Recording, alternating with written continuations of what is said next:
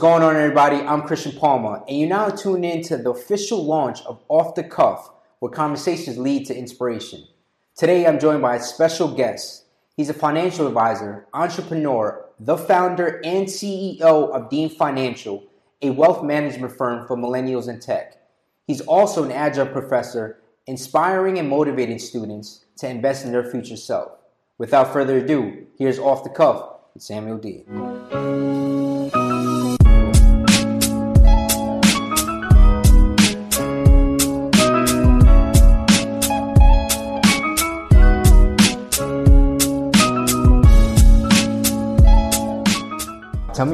The idea developed from. I knew that I wanted to start a business. I didn't know what type of business it was going to be. Um, and so I'm like, hey, if I know I'm going to be a business and I don't necessarily have that background, I'm going to go in and get an MBA. And so while I was in business school, I started working in finance. Um, and before I actually took a position, I interviewed at so many different places. And the one thing that stood out to me was that every one of the larger financial institutions that I interviewed at, they all had the same culture. Mm. They were all serving the same people, wealthy baby boomers, right? I had nothing in common with my colleagues. I had nothing in common with the people that we were serving. Um, and they weren't they weren't it was it was very sales oriented like they weren't doing things in the best interests of the people that they were supposed to be serving and so when I kind of noticed the holes and the flaws in most of their business models, and you know, at the time my fiance was working in in tech. She was she was just getting her feet wet in tech and going through a boot camp as a UX designer and and doing different projects and things like that. I really noticed um, an uh, an opportunity in tech but through the lens of wealth management, if that mm-hmm. makes sense. So a lot of um, tech companies offer equity compensation to their clients, and I. This is an industry where there are more financial advisors that are over the age of 70 than under the age of 30, right? And so every room that I would walk into, I would be more than likely 99% of the, 99% of the time the only black person in the room and the youngest person in the room. Wow. And so for me, you know, I just didn't really like how the culture was in the bigger industries. And at that moment, I found out about something called the CFP. Mm. Essentially, just to put things into perspective for you, um, out of there's about 300,000 financial advisors in America. Out of those 300,000, um, 25% of those have this designation called the CFP.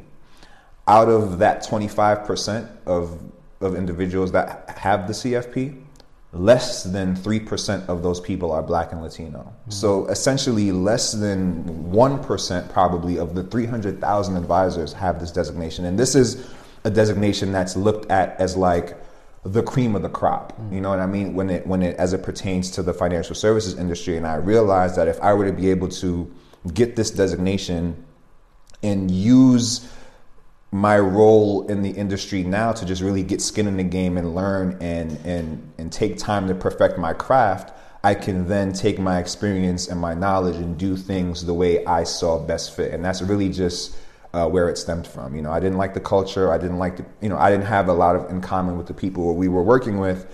And you know i just essentially used um, the role. I wasn't be honest with you, like I wasn't meeting any of my sales goals, but that's because that wasn't my goal. My goal was to be there and learn, so I knew that my time was limited, mm.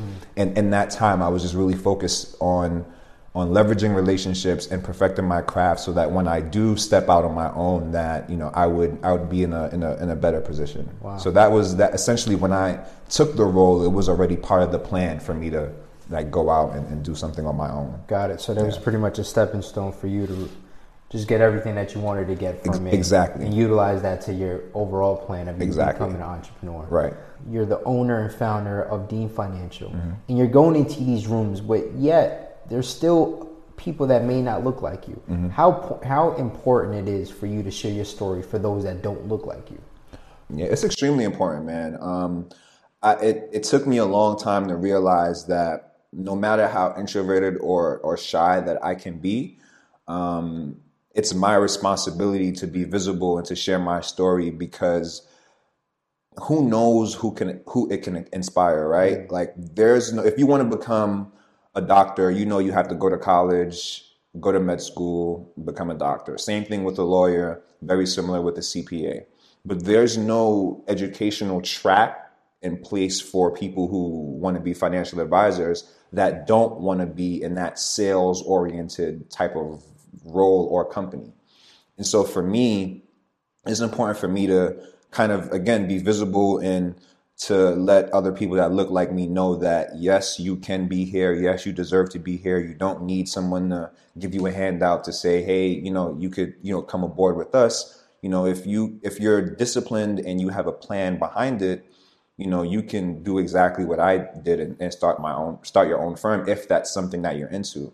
Um, it just sucks that the larger firms that have the capital are so focused on sales instead of developing, you know, younger talent through internships and those sorts of things and, and giving them the tools that they need to be successful. I think a lot of people just kind of look at this industry and they're like, eh, I don't I don't think I want to do this. Like prime example, when I was interviewing it's very common for the compensation structure in the industry to be commissions, right?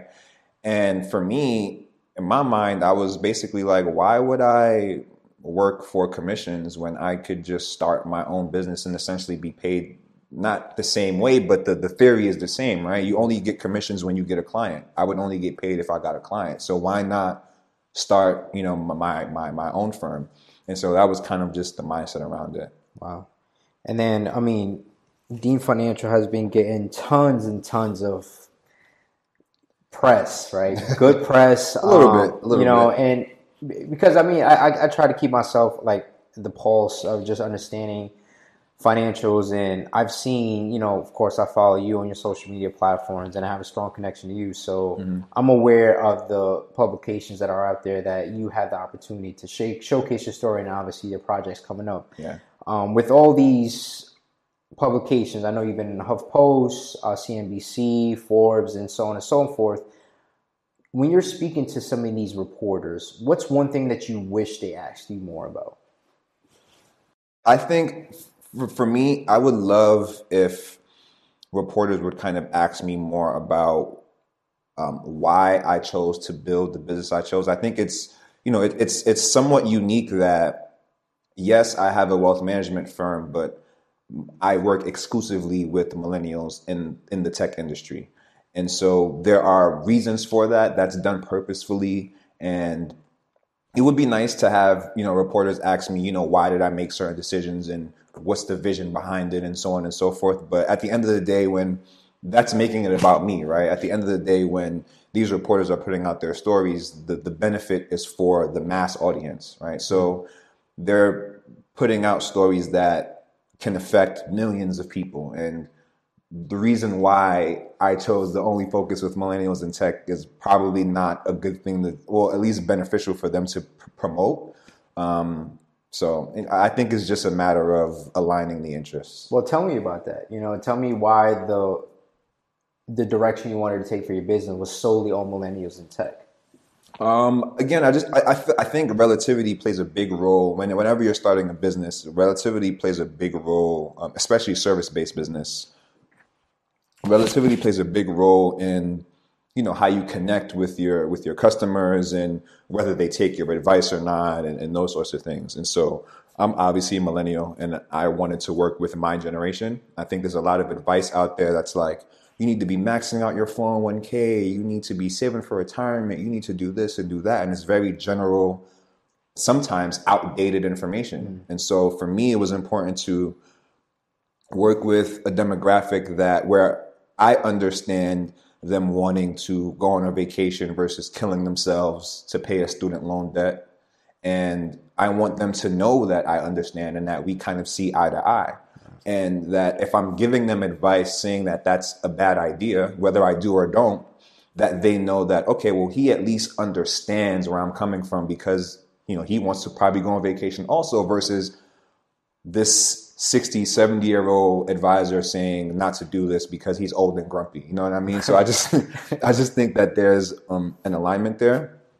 Um, specifically in tech, like I said, it, it was really my fiance just being involved in that world and obviously us doing our research on the the, the a good demographic that we could focus on. Out the gate um, it, it, was always about being a specialist right? Um, instead of being a generalist. Mm-hmm. there's so many financial advisors that are out there.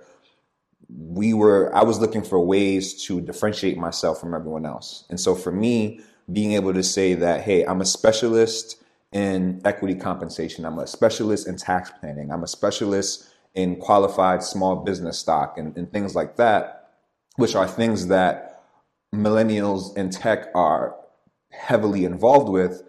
It kind of, you know, if if you're if you're a millennial in tech and you're talking to a friend of yours and you're like or a colleague and they're like, "Hey man, I'm looking for a financial advisor," and you're like, "Oh yeah, I have one. You should go check them out."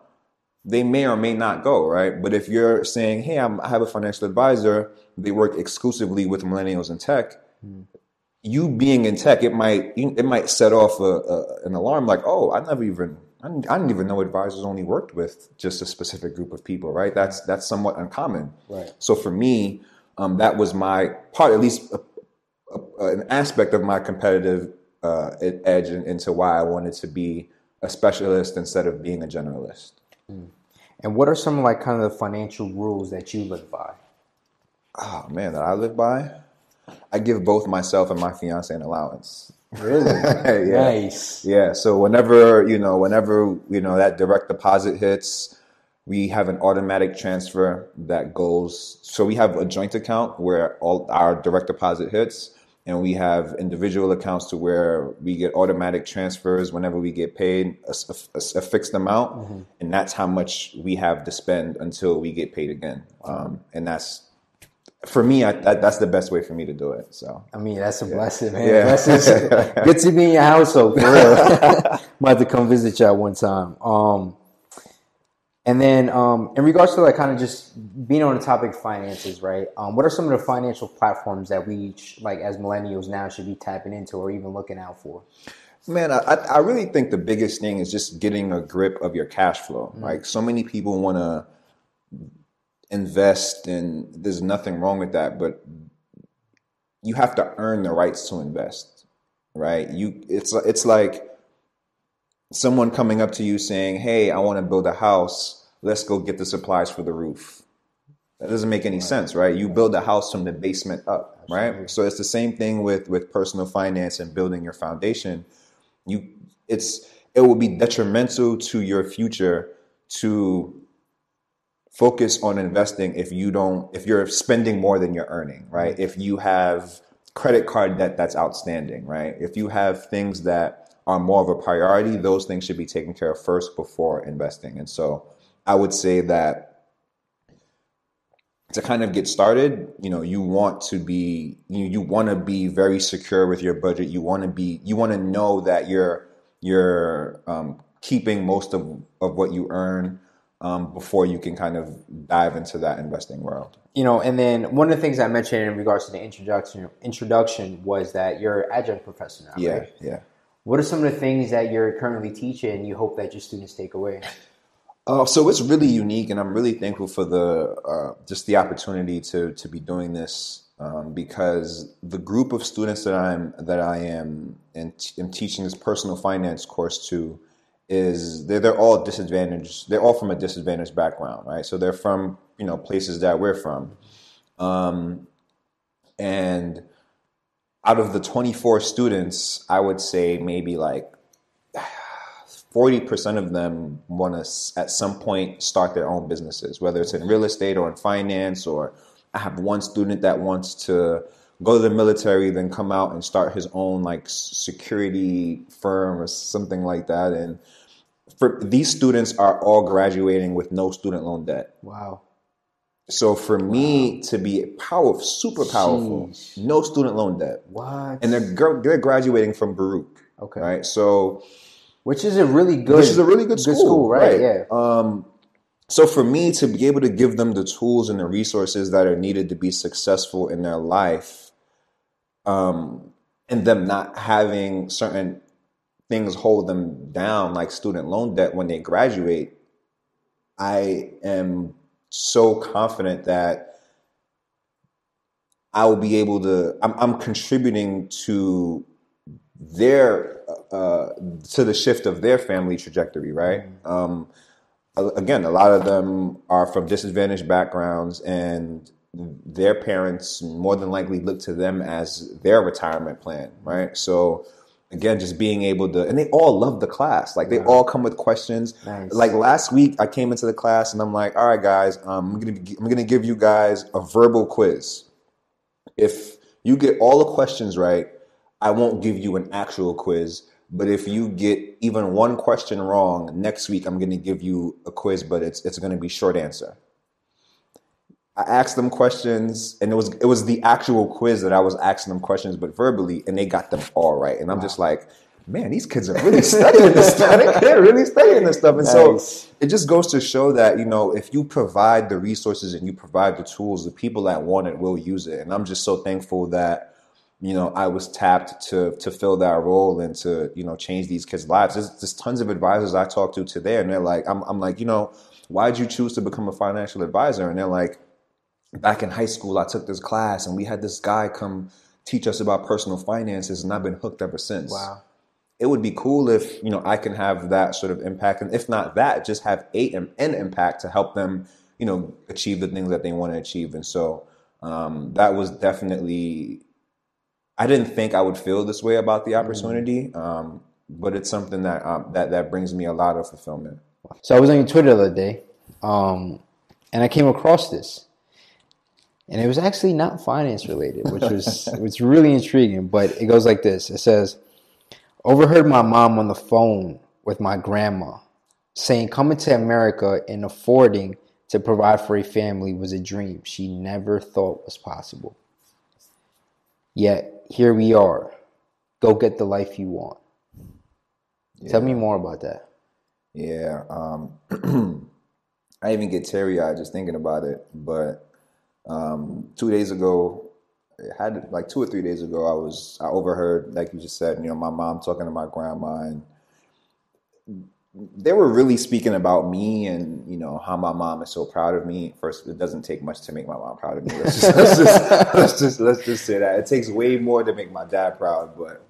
Um, you know, she was just really basically saying, you know, she's willing to help me and support me um, emotionally in, in whichever way that you know, she needs to in order for me to kind of be where I want. And um, it just made me reflect. Like, and, and, and so in the conversation with my, my grandma, she was basically saying that, you know, coming here wasn't even something that she thought was possible. Um, I mentioned earlier, like my, my dad didn't graduate college didn't even go to college and i'm not even 100% sure if he graduated high school i don't i don't i don't know um, he lived in like more so like the countryside so i'm not even sure how much education was really emphasized in his household. It was more so about like surviving right? Mm. And same with my mom where she didn't have any money growing up you know she's one of eight.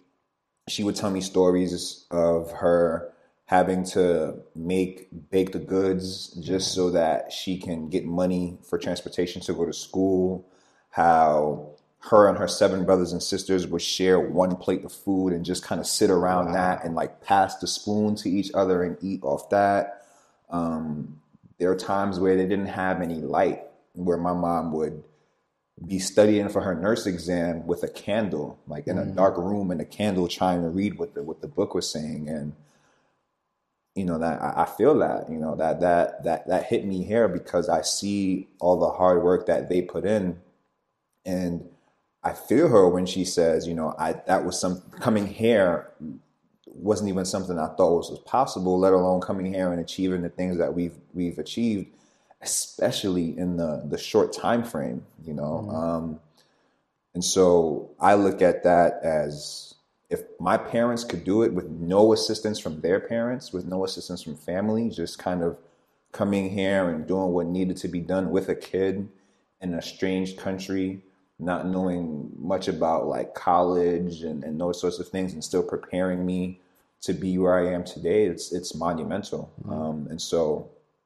if they could do it and get here, um, then it's it's it's my responsibility, you know, to kind of progress our family even that next level. So I'm grateful for everything that they've done, and I'm even more grateful for them being open to and supporting what I'm doing because they understand that it's it's my version of what they did in mm. terms of following their dreams to provide for their families and, and, and serve the people that they want to serve and so forth. And so um, that really, you know, it, it, touched me. So if there's millennials in tech right now tuning in for the first time um, and seeing for you, for, for example, seeing Deane Financial for the first time, mm-hmm. didn't even know it existed, but yeah. it's here, right? Yeah. What would you say to them? Um, how do they support you and how do they stay up to date? Or even sometimes how to become a client, right? yeah, uh, sign up for my newsletter. um, yeah, all jokes aside, you know, if you're a millennial in tech and you know you you you feel like you've reached a point where, and I hate saying you've reached a point because I feel like having financial advice and financial guidance is important no matter what stage of life you're in, but if you've you know reached a point where you you've come to the idea that you need help with your finances, or maybe you just want to make sure you don't make any mistakes. It may not be you need help. It may be, you know, I, this is what I have, and I want to make sure I don't blow it. Mm. Um, you know, you definitely feel free to sign up to my newsletter. It's a weekly newsletter we send out every Wednesday where I include um, a blog post that's 99% of the time related to equity. Um, the entire newsletter is is strictly based off of on uh, equity compensation, the world of startups and tech, and um, really just other things that apply to you as a person that will help you to be successful, whether it's you know how to build better habits, how to make habits stick, how to understand what your money story is, right? Like your perspective on money, which is based on your childhood and all those sorts of things. So um, I spend a lot of time just really just making sure that there's a lot of value there and and so yeah, I think that if, if you're a millennial in tech, you'll definitely find that newsletter um, very uh, valuable. Absolutely. And where can we find this newsletter? Yeah, you can find it on my website at deanefinancial.com. So it's my last name, D E A N E, financial.com. Head over to the blog section and you can subscribe with just your name and email address. And yeah, you're good to go. There it is. And there you have it. I'm Christian Palmer, and this was Off the Cuff with Samuel Deane, where conversations lead to inspiration. Thank you all for tuning in. Until next time.